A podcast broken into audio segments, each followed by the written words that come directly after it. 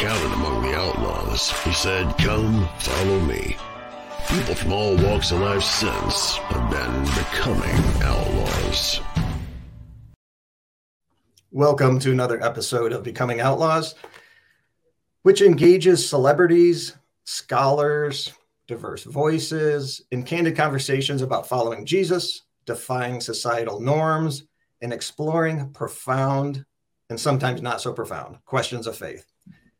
Let me ask you this Have you ever had a day or a moment where you stop and thought, you know, what's this all about? What's my life about? Or why does it matter? Why does anything matter? Uh, I have those thoughts. Matter of fact, I think I had them all just this morning. Um, if you have, you're pondering philosophical questions. Philosoph- philosophical questions can lead to theological questions. Is there a God? If so, does that give meaning and purpose to my life? If there isn't a God, do is there purpose at all? Well, that's sort of what we're exploring today, sort of. In the early to mid 1800s, there was a renowned philosopher, Soren Kierkegaard, and he had a mission. In his view, in his day, the church had become weak, flabby, inconsequential. And that being a Christian at that time had become more of a cultural heritage than an actual spiritual reality. Sound familiar? Things haven't changed much. He saw himself as a missionary, but not to some foreign tribe, uh, heathens out, you know, across the globe. No, he saw himself as a missionary to the Christians, to the Christian church who've lost their way. Well, on today's episode, we're going to discuss Kierkegaard's view on the changelessness of God.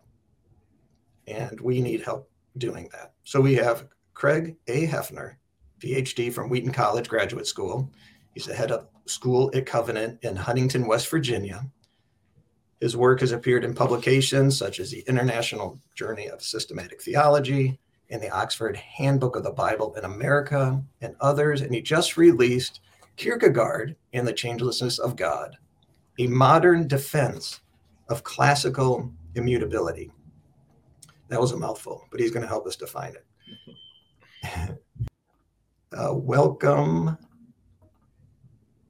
He asked me to call him Craig. I'll try, but please do. Welcome, Craig. Thank you, Ken, for having me on your show.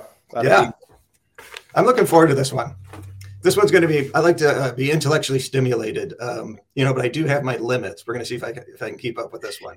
I hope i can i, I hope i can uh, provide what you're looking for here. So soren so for the philosopher people who know their philosophy uh, mm-hmm. and the philosophers of the world that's a uh, a common name to have heard. For others it may be a new one. Yes. what makes this guy stand out amongst kind of the crowd of philosophers, philosophers. Yeah, mm-hmm. that's a good question. Um, anybody who's read read him will know that he stands out right away because he writes very differently from your uh, your average run of the mill philosopher, as it were, and so. Um, he he's going to mostly stand out because, as you said in your intro, right? He's he's he's sometimes called the father of existentialism, uh, because he's one of the first to really be asking those kinds of questions that you asked. Does anything matter? What's the point of life? Does my life have any meaning? Um, if if there's a God, does that change you know anything about my life and meaning? And so he he asks existential questions a lot. Um, that that makes him stand out. And so if you if you read a lot of philosophers, a lot of them are in the business of defining things of thinking about um, abstract ideas, providing definitions and arguments and, and things like that, which I find very fascinating and um, important as well. But what you find in Kierkegaard is somebody who's asking questions like, what should I do? I need one thing to sink my life into, and what should it be? And does it matter? And how should I think about uh, my life over time? And so, a very existential um, oriented thinker. And let's define existential. Yeah. Um, boy, I wish that I could do that. Because um, he's considered the father of existentialism. Yes, he is oftentimes called that. And, you know, what is misleading about that for Christians and, and, um, is, is in a lot of ways that the later existentialist thinkers thinking about like Jean Paul Sartre and Heidegger um, and uh, even Nietzsche, maybe, and people like this are generally very secular atheistic type existentialists right? So it's it goes that way very quickly. So sometimes it's misleading because we end up lumping kierkegaard in with all of those thinkers who who really are asking similar questions to him but are very much from a non christian really non-religious at all point of view. So he's different because he's an existentialist christian. Um, but to define existentialism I, I i think one of the the best definitions of it is just that it's it's a philosophical tradition that's concerned about the individual and your and existence and those kinds of questions. And so the word itself has this idea, you know, existential has this idea of exiting. And so it's almost like you're exiting yourself and reflecting back on yourself. And that and so existentialism is kind of is is really ref, is self is a self-reflective kind of mode of philosophy. So it asks questions about who am I? What's the point of life? Um, ask questions about freedom and about finitude and what do we do with the fact that nothing lasts forever? And so kind of that self-reflective mode of thinking is is is um, characteristic of existentialism. Okay. And your book focuses on one of his topics. So he's considered a christian philosopher. Right. Which makes him different right Mm-hmm. So, in philosophy, you mentioned a lot of them come from an atheist view. Do the, does their philosophical thought typically take these guys to an atheist place, or are they starting um, in kind of there's no meaning beyond the material, there isn't a spiritual intelligence, and then they kind of try to think their way to back that up? How does that work typically with these guys? Yeah, it's. I think it's going to vary um, in a lot of ways, but at a really like broad stroke level, I think it would be more like materialism is the standard point of view. And so what we're going to do it's it's almost more it, if you're talking about your sec, secular existentialist kind of post kierkegaard they are they are thinking through the implications um, of what it would mean to live in a universe with no meaning and no god. And do and, do go ahead. I talk to different like um scientist on here, biologist or whatever. And it mm-hmm. seems like the science world starts with a conclusion, like they're going to eliminate spirituality and then see what they can figure out. So even if it leads to a spiritual answer, they don't go there and they just keep trying to come up with a natural answer.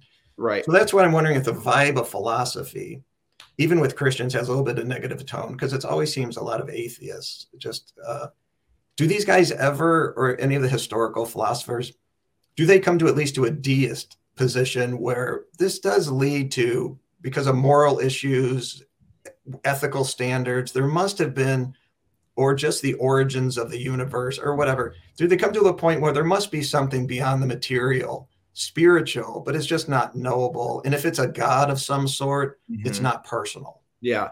It's yeah energy if you're going zoom back out to just philosophy in general and not yeah. just existentialists, I, I think that would definitely be the case, right? You would find a lot of philosophers pre-christian and post-christian who are not at all um, you know reading the bible and thinking about the bible in philosophical ways but just doing philosophy in general they they will oftentimes come to a conclusion that like well there can't just be um, you know there can't there like why is anything here as opposed to nothing at all right? That's a yeah. great philosophical question and that those kinds of questions have led people to say well it makes a lot of sense that uh, i don't know who he is or what is involved but there must be something like a being beyond um, this universe just to explain how things got here in the first place. So philosophers will oftentimes get there right? And they might not go all the way into full-blown christianity at that point kierkegaard does right yeah so he doesn't stop there. But um, certainly,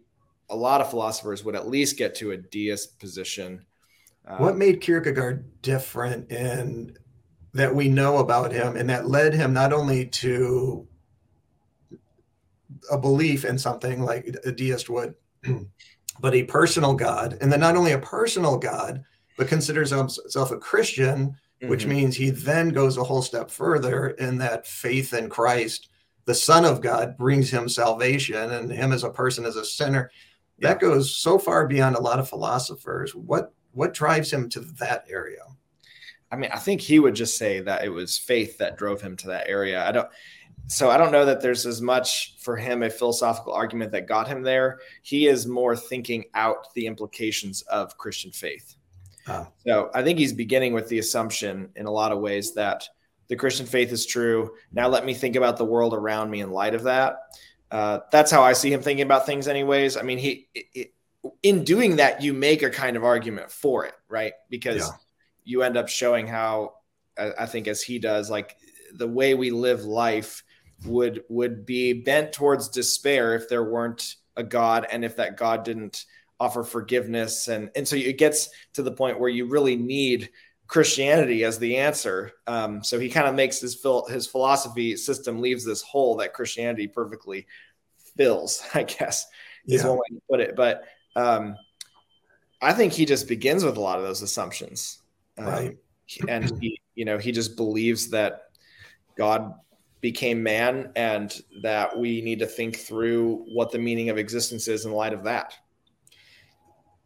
Um, this will be part of a history question with uh, philosophy guys as well. But in my looking into Kierkegaard for this talk, uh, you know, I saw where his dad felt guilty over denouncing God or what he believes, yeah. believes is a heretical statement when he was younger. So he always felt he was cursed and had this weird idea yeah. that all of his children would die at the age or before Christ did at 33 years old.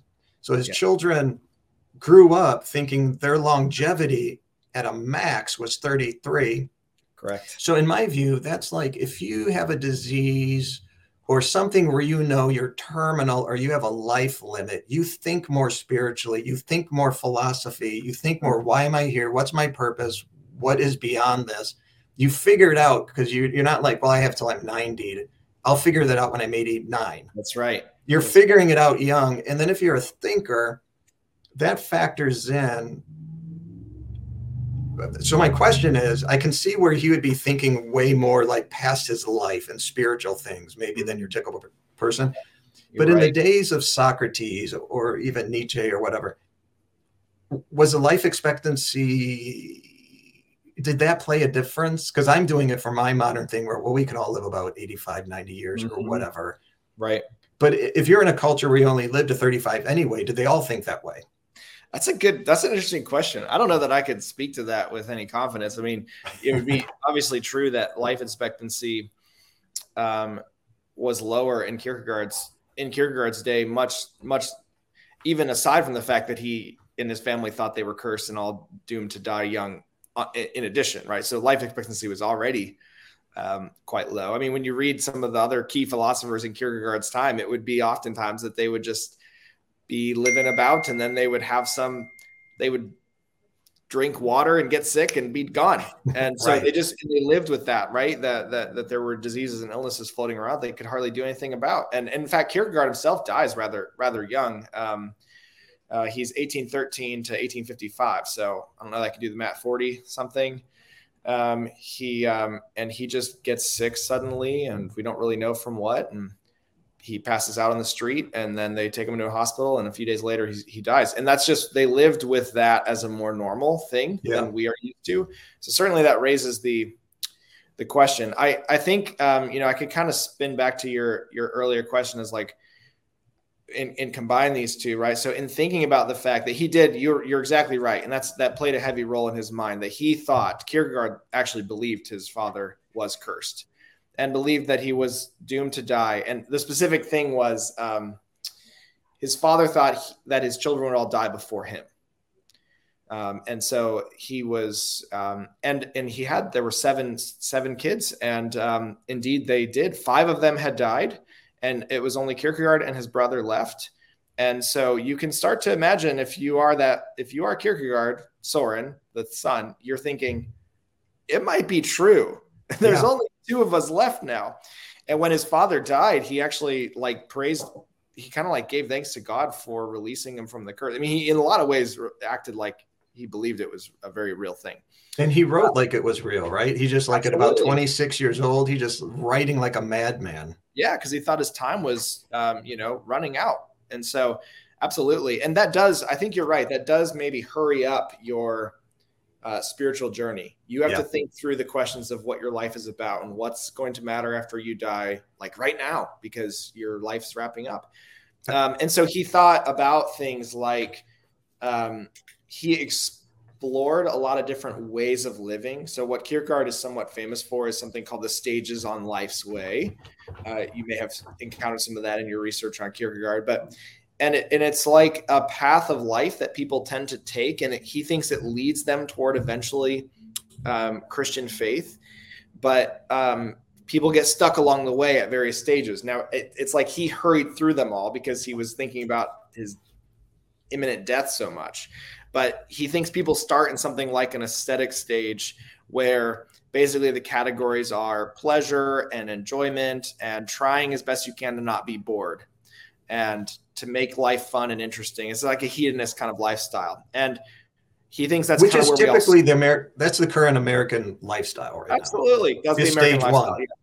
He would probably view the American lifestyle as essentially just extending the aesthetic stage for as long as possible.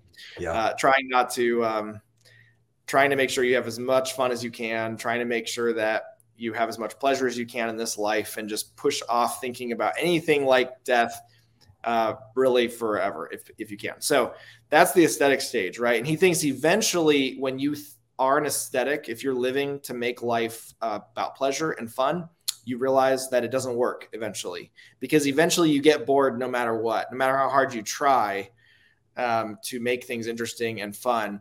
Eventually, it runs out of steam, right? They have a it has a diminishing return over time, so you can live this maximally just pleasure-seeking life, but it gets boring and you know you realize it's just another whatever and it's not that fun anymore. And so you kind of run out of steam.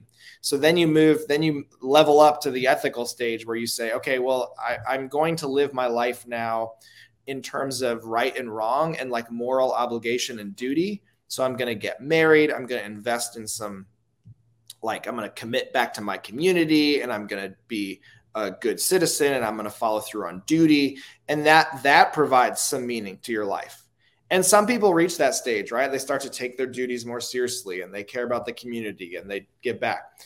But kierkegaard thinks that even that stage runs out of steam eventually and it's this is where it gets to be really uh, openly christian because he says well the problem is is that you you can't live up to your own standard.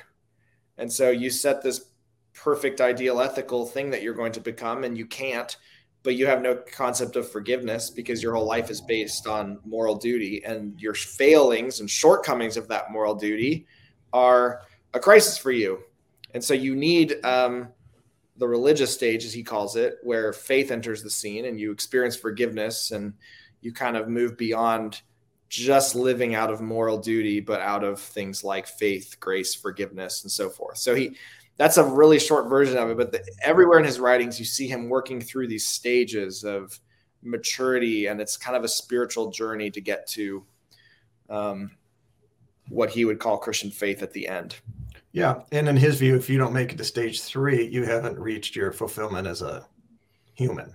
that's right and he would say that you're in despair whether you know it or not so uh, at some level the aesthetic um, person who is just seeking pleasure they look like they're having a lot of fun but underneath all that fun is actually a very deep-seated despair uh, that they are maybe not even conscious of but if you had if they started to reflect more they would realize that all their actions are fundamentally rooted in a despairing lifestyle Yeah. And he's absolutely right. Right. I I mean, so. we're all looking for something. There's a hole that needs to be filled.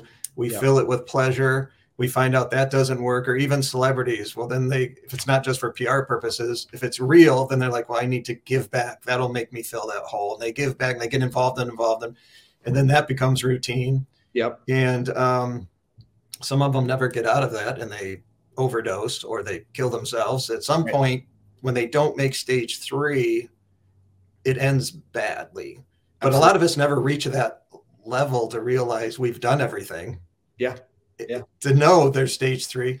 Or you'll see these turnaround where these those kinds of people are like, man, I found Christ and um, everything else was kind of meaningless. And- yeah what was i doing up to this point right Yeah. yeah and kierkegaard would probably put it more optimistically like well you were you were journeying through these stages. Not that you should like stay in the aesthetic stage for as long as possible, but in some ways, we're all born into the aesthetic stage, I think, is how Kierkegaard views it. We just naturally start that way. And by God's grace, we work our way up, hopefully. And really, scripture doesn't have a three step stage like that, but it says we're predestined to be conformed into the image of Christ. Like we're all, as humans, predestined to end up in that relationship with Christ. Yeah right. however path that takes. So That's that right. lines that lines up pretty well. That it does line up well because it basically means okay, you're actually made that way, like you're made for communion with Christ. So Yep. anything that's not that, if you if you zoom in on it enough, you're gonna find something misfiring. There's some kind of misrelation. There's some kind of problem. There's some kind of pathology underneath that that's not really being fully human.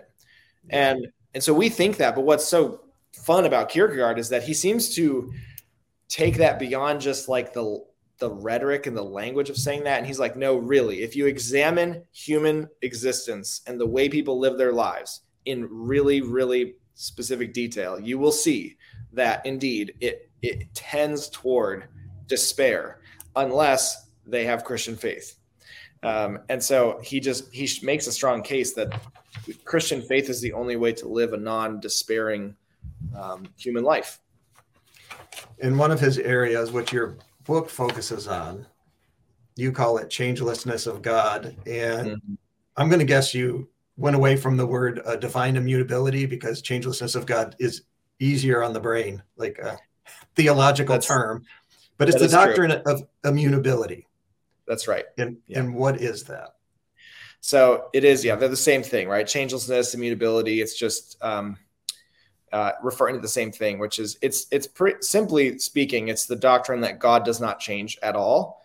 Um, you could say it in more detail by saying he doesn't change in any way that would include, say, his knowledge, his will, his essence, um, his relationship to time, space, and, and, and any category that you can identify traditionally Christian theologians have thought God can't change with respect to those things. Um, and so it gets complicated to explain how that could be, but in, at some in some mysterious way, God can't uh, God can't change in any way. That's the doctrine of divine immutability. So the um, the initial comeback to that would be what about all over the New Testament where God repented or relented or he seems to have changed his mind or That's right. man barters with them. Uh, how about um, don't destroy that city if I can find these many righteous people? God's like, yeah, okay. That's- Yeah, And then, maybe I well, will. And it goes on, and then God, he he uh, was mad or said he reflected and thought I shouldn't even have made mankind. They're Right. such a screw up. Yeah. that sounds like God's changing. It does. It does. Yeah, those are the those are the those are the texts and and just you know you could think of a whole number of examples of that of things like that that would suggest that it it seems like God changes. So the traditional answer to that has been that it's not and Kierkegaard affirms this, right? It's not God that's changing, but us that is changing in relation to God. And so you could say, you know, when he says like, well, if five if five uh, men repent from that city, I won't destroy it. And then it's like, oh, then he changes his mind and he decides not to. Well really what's going on i think we experience that as from our perspective god 10 minutes ago was going to destroy the city god now is not going to. But at a higher level we could say god was always the god who did not want to destroy that city you know and it's they changed in relation to god and therefore they got to experience god differently it's not that god changed his mind or that God changed the way he was going to be towards them. Um, and I know that that's very hard to wrap our heads around, but obviously God isn't like us at all, so it's not going to be easy to understand. But he he is able to uh, he he's he can't change at all, and in, and in some mysterious way, it's just us changing in relation to I him. feel like I don't know if this is a good example. It makes it sound like God's playing games. But I think maybe He draws knowledge. He teaches us a lesson, knowing what He's going to do ahead of time, like a parent would. Where with it, like, like with the debating with God of how many people can be saved out of Sodom and Gomorrah or whatever. Mhm. It looks like the numbers keep going down because man looks merciful in that situation, where God was merciful to begin with, but He right. showed the punishment due and just so the human would understand, but it pulls the it, for a human, it shows the justness of the punishment and it pulls out of them the mercy and empathy for their fellow man. That's right. When God allows them to go through that process where God was already there from the beginning. Yeah, that's exactly and right. It, so and it looks what, like it's a barter situation.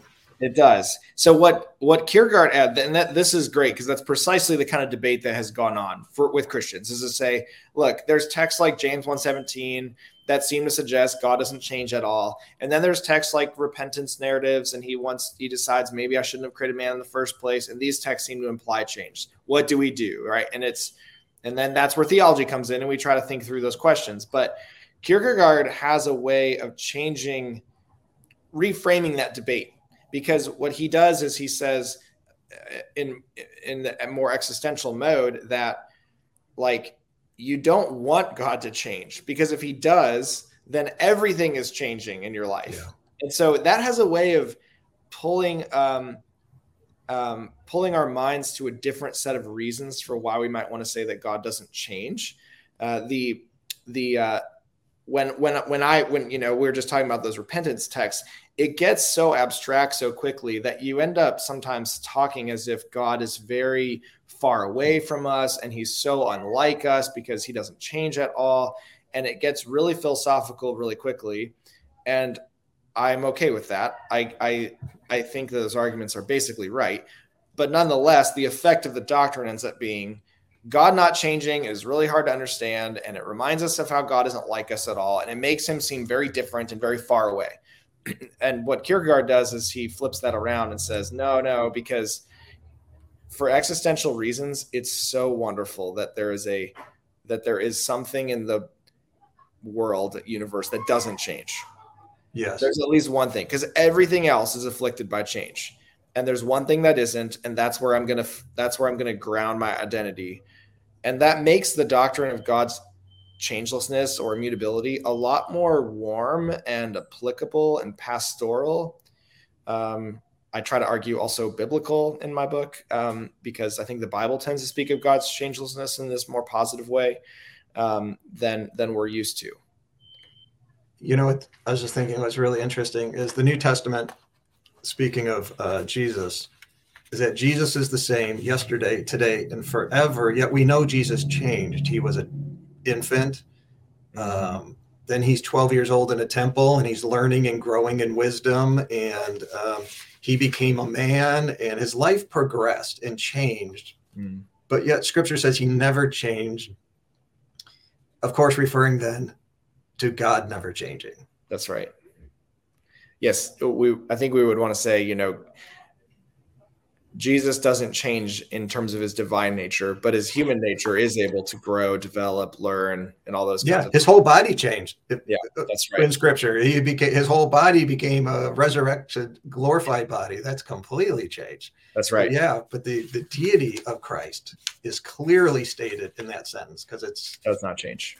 It does not change. Yeah, it has never changed. Which is at some level a very hard to understand thing to say. Yeah and How, that would be since you said that that falls into actually we're getting into the part that I don't and I, I have a surface level understanding of Kierkegaard's so but it goes into the places I didn't like about um and I can tell you why but sure. of Kierkegaard's view of uh Christianity actually is when he gets into calling things the absurd and I think that would fall under it or uh, the leap of faith. Yes so define those in terms of Kierkegaard. Yeah, that's a yeah really interesting um, part of Kierkegaard. So he would he would and this maybe you would you'd want to push back on this, and I, would actually understand why. Like he'll talk about the incarnation as being a paradox, and that doctrines of faith being a you know you have to at some point leap into faith, um, and so he almost is implying there uh, that there's not a rational case for that leap. You just have to leap, and then it makes sense after you've leaped. So that makes him sound sort of like a um, uh, irrational, and uh, the technical term is fideism, where you just say, just have faith and don't ask any kind of philosophical questions. Um, and there, there's a whole lot of debate about whether Kierkegaard really meant those things in that way, or what he meant by some of those comments. So I'll, I'll kind of give both sides. I mean, maybe he's just saying the incarnation is absurd and a paradox. Um, that that I would have problems with that too. On the other hand, he might be saying something like the incarnation cannot be really grasped and understood by human reason, and in that way, it is not a um, technical paradox in the sense that it's a in, in the sense that it's irrational. It's just beyond human comprehension. Do you and think he's he means, using terms like absurd for almost like PR per, marketing purposes, as opposed to saying a mystery? Uh, per, yeah, perhaps. Um, yeah, the, it's more. Um, punchy language and it's more um, it's definitely characteristic of him in general maybe to overstate things a little bit yeah. um, it's also more modern language right so you would definitely find like traditional like the church fathers and the reformers and the theologians of the past would use the word mystery um, kierkegaard is in the 19th century he's much later than that and so he favors words like paradox and absurd and um, I think he means roughly the same thing, but um, but I can understand the pushback to that language. Yeah. So in regards to his version in explaining a leap of faith, for instance, was uh, Abraham's nearly sacrifice of Isaac. Can you put in yeah. a nutshell how he describes that as an example? As a, in terms of a leap of faith. In terms as a leap of faith, or or why yeah why is he talking about it what was his point so his point is uh, um, among many things in that book it you, it might it would be something like the the ethical stage that we talked about where you're living in terms of moral duty and right and wrong he thinks that abraham and isaac in some ways throws a wrench into that system because on a ethical understanding of the world what abraham is about to do makes no sense. He's going to murder his son because God commanded him to do so. And so Kierkegaard wants to point out that the only way for Abraham to carry out that action is to have a leap of faith where he no longer is deciding everything in terms of the ethical, but actually understanding everything in terms of faith. And so, only from the perspective of faith can what Abraham um, is about to do with Isaac make any sense. And I, I mean, I think that's not entirely wrong, right? You, it, if if somebody were to go murder their own child, you would say that is wrong, right? And then, but Abraham is is this case of somebody from the perspective of faith. It's understood differently, right? Yeah. There's there's something special going on in this case, and so it requires faith to make sense of Abraham. Um, I think that's that's what he has in mind. So you can only really you can't make sense of Abraham from a natural, um, non-Christian, non-faith perspective. So here's my um, soapbox on that, and since my son had to listen to me go off on about in our conversations, who's a philosophy major, I was telling him. Uh-huh. Um, he's saying, well, you know, faith can be absurd. Even Kierkegaard uses, and he talks about that example, and that you'd go kill your own son, and God can disobey His own rules. Yeah. And I'm listening to all this, and it's okay if we disobey God's rules because He allows us to. And I'm, I'm thinking, it just rubbed me the wrong way. And since mm. um, he had to hear my defense, you're going to have to hear it. So I know oh, you're not Kierkegaard. It. Maybe Kierkegaard's going to roll over, but my thoughts, it initially came, every one of them was this is that there's no place in Christianity for a leap of faith. Leap of faith are for false religions and cults mm-hmm. and everything where you just give up your own mind, reason, and faculties and believe mm-hmm. something that is absurd. Mm-hmm. And I talk to those people all the time who've done that. Right. And have come to reason. Scripture says, Come let us reason together. Those are God's words. He never has asked for a leap of faith.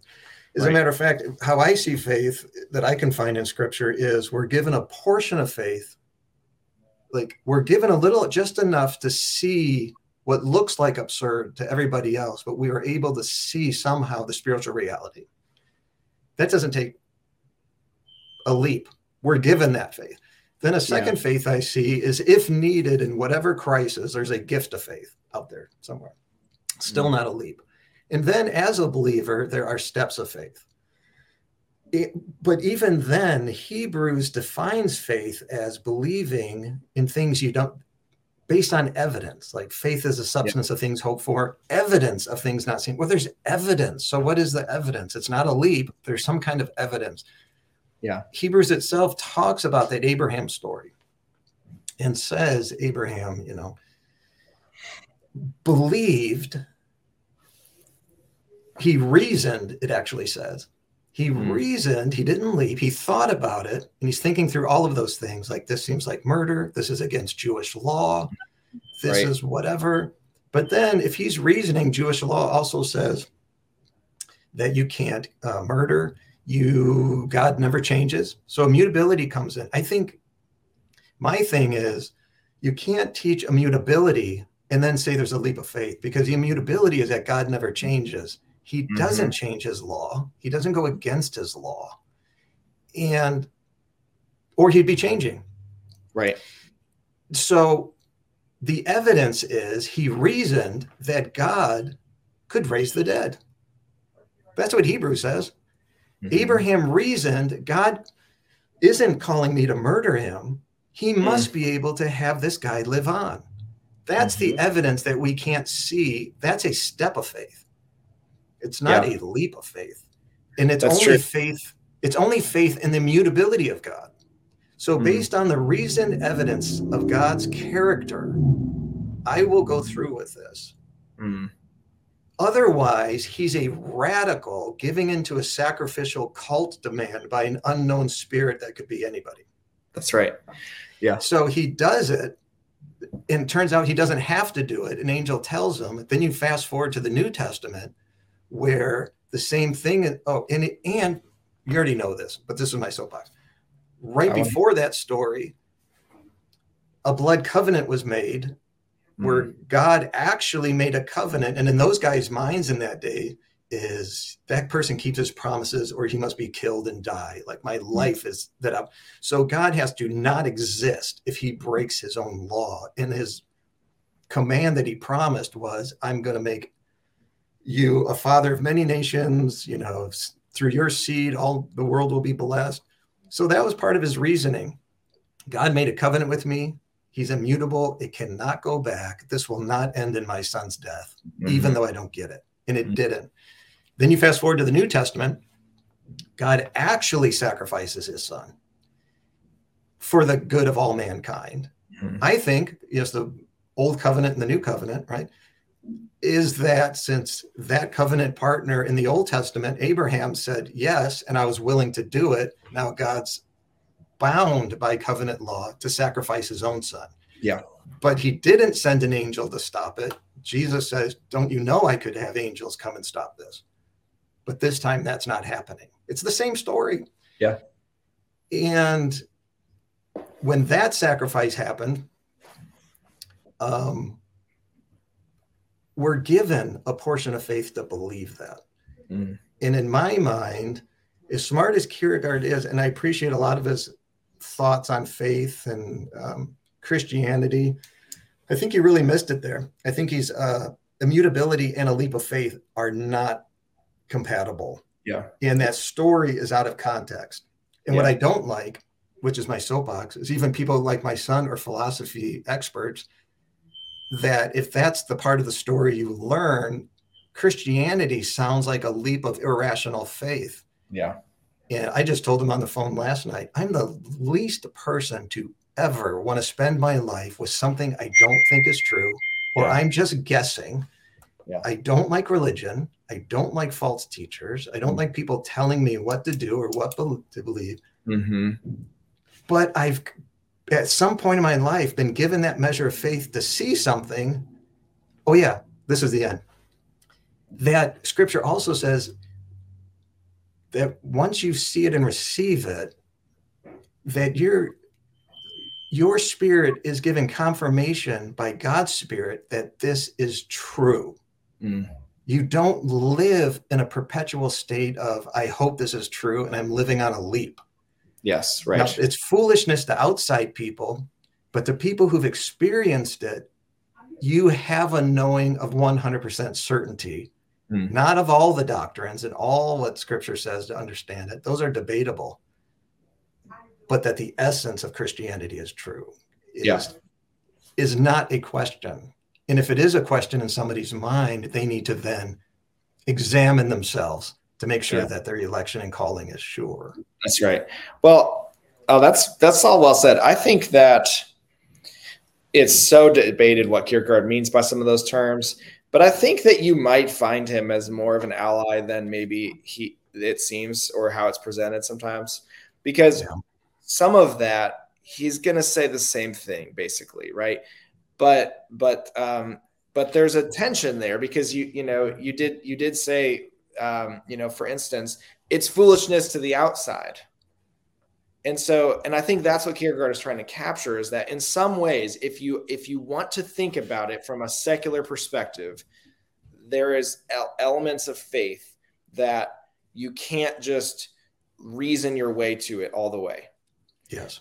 But but once you're there, and this is where I think you're right, and I think Kierkegaard basically agrees. Once you are there, it's not a perpetual leap. It's not a continual. Is there, um, you know, no reason for this and irrational nonsense all the way down? That might be cult like, crazy sort of internal stuff. None of it makes any sense. But we don't care. That doesn't make sense. I think he thinks that once you do go there, you then make sense of everything in hindsight. So that and that's what Abraham does, right? Because Abraham's trusting Hebrews tells us in God's promise that if he needs to raise Isaac from the dead, he will. Yeah. Okay, that is not something available to just human reason. Yeah.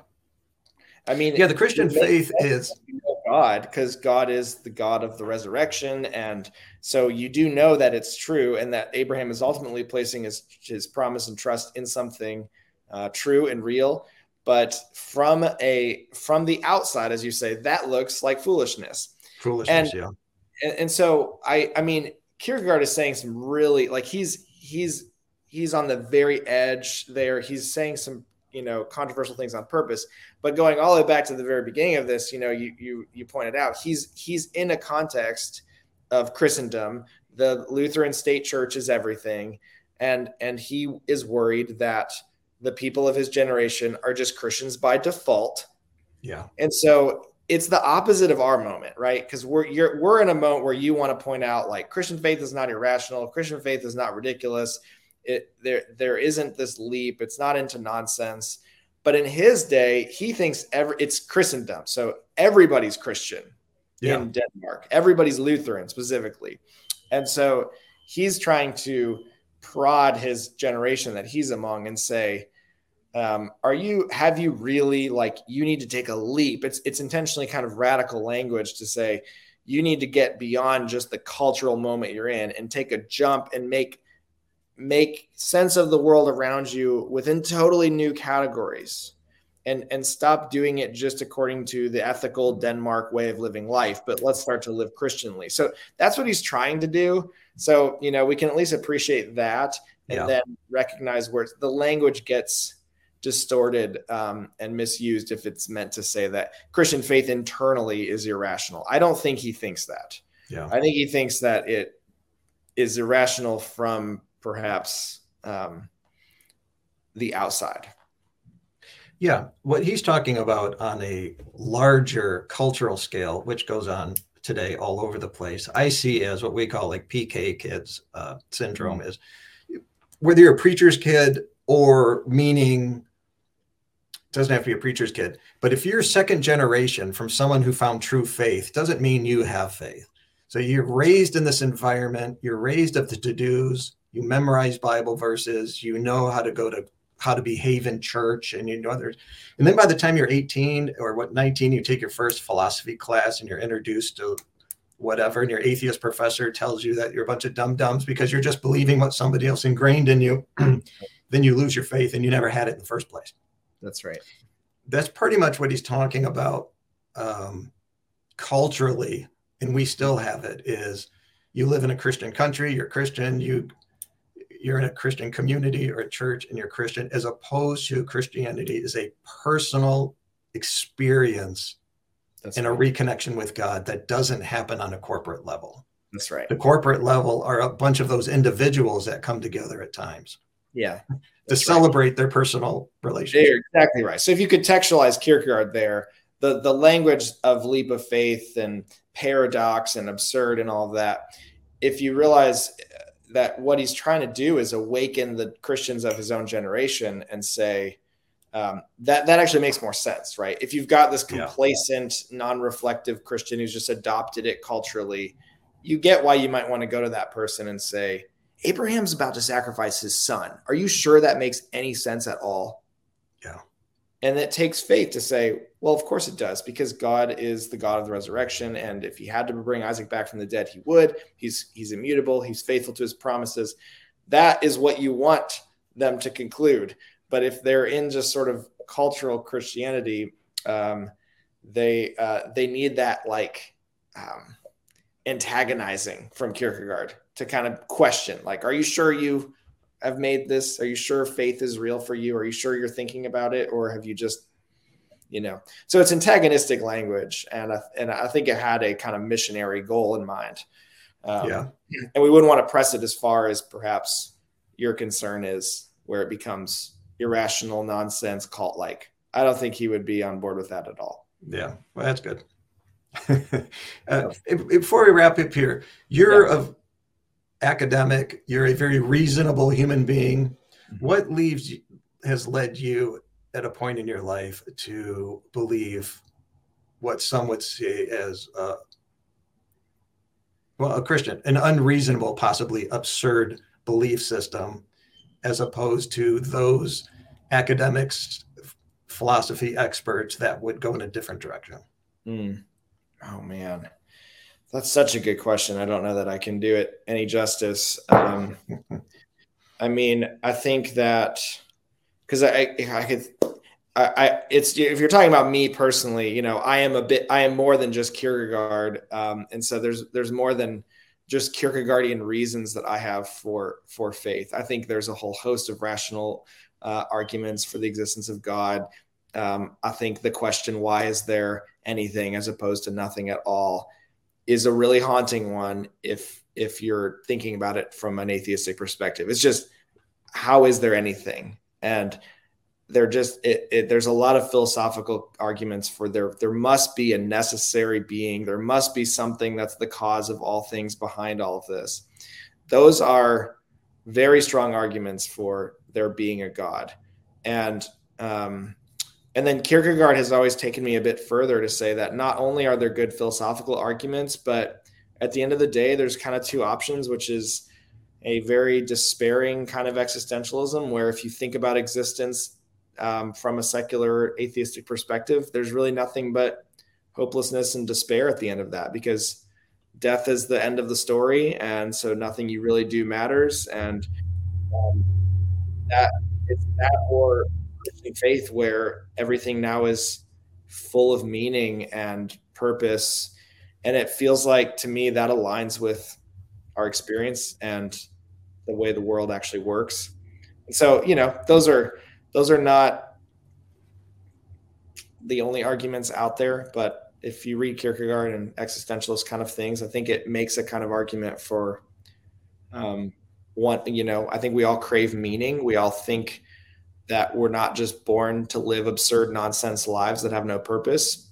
and at the end of the day, that's kind of a sign that God made us, you know, as I love the beginning of the confessions where, where Augustine says, you know, our, our hearts are restless until they find rest in in you um, and that is that's the that's that experience is what i see everywhere there's restless hearts trying to find god and until they do they are in existential despair and questioning and anxiety and when they do they find rest and there's an argument in there for um, there being god and there being the gospel at the end of the day that makes sense of all of it so that was a bit rambling, but that's that's where my mind is at these days.